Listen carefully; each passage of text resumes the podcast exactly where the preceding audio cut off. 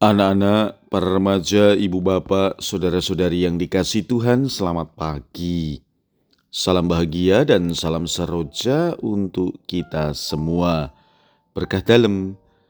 Bersama dengan saya, Romo Antonius Garbito Pambuaji menyampaikan salam dan berkat Allah yang Maha Kuasa. Dalam nama Bapa dan Putra dan Roh Kudus. Amin. Hari ini Senin 22 Januari dalam hari biasa, pekan biasa ketiga. Bacaan pertama dalam liturgi hari ini diambil dari kitab kedua Samuel bab 5 ayat 1 sampai dengan 7 dilanjutkan ayat 10. Bacaan Injil diambil dari Injil Markus bab 3 ayat 22 sampai dengan 30. Pada suatu hari datanglah ahli-ahli Taurat dari Yerusalem dan berkata tentang Yesus, ia kerasukan Beelzebul. Ada juga yang berkata dengan penghulu setan ia mengusir setan. Maka Yesus memanggil mereka, lalu berkata kepada mereka dalam perumpamaan, Bagaimana iblis dapat mengusir iblis? Kalau suatu kerajaan terpecah-pecah, kerajaan itu tidak dapat bertahan. Dan jika suatu rumah tangga terpecah-pecah, rumah tangga itu tidak dapat bertahan. Demikianlah juga kalau iblis berontak melawan dirinya sendiri, kalau ia terbagi-bagi, ia tidak dapat bertahan. Malahan sudahlah tamatlah riwayatnya. Camkanlah, tidak seorang pun dapat memasuki rumah seorang yang kuat untuk merampas harta bendanya, kecuali kalau ia mengikat lebih dahulu orang kuat itu. Lalu barulah ia dapat merampok rumah itu. Aku berkata kepadamu, sungguh, semua dosa dan hujat anak-anak manusia akan diampuni. Ya, semua hujat yang mereka ucapkan. Tetapi apabila seorang menghujat Roh Kudus, ia tidak mendapat ampun untuk selama-lamanya, sebab dosa yang dilakukannya adalah dosa kekal. Yesus berkata demikian karena mereka bilang bahwa ia kerasukan roh jahat. Demikianlah sabda Tuhan, terpujilah Kristus. Anak-anak, para remaja, ibu bapak, dan saudara-saudari, Sabda Tuhan hari ini mengajak kita untuk memahami apa yang dimaksud oleh Yesus soal dosa menghujat Roh Kudus.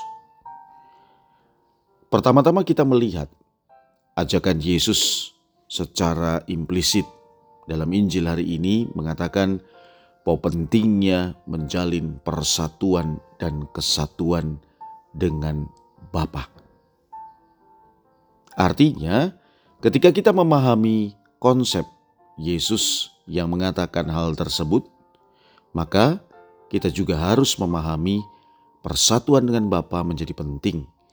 Kalau orang memisahkan diri dengan kesatuan dengan Allah, maka sikap demikian adalah dosa kekal.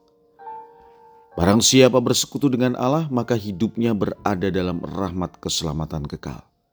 Tetapi sebaliknya, siapa pun yang memisahkan diri dengan Allah, maka dia akan mengalami ketidakselamatan atau neraka abadi akan dialami. Allah sudah menyatakan dirinya. Manusialah yang sekarang menanggapi tawaran Allah itu. Kita diberi kebebasan menerima dia atau menolak dia.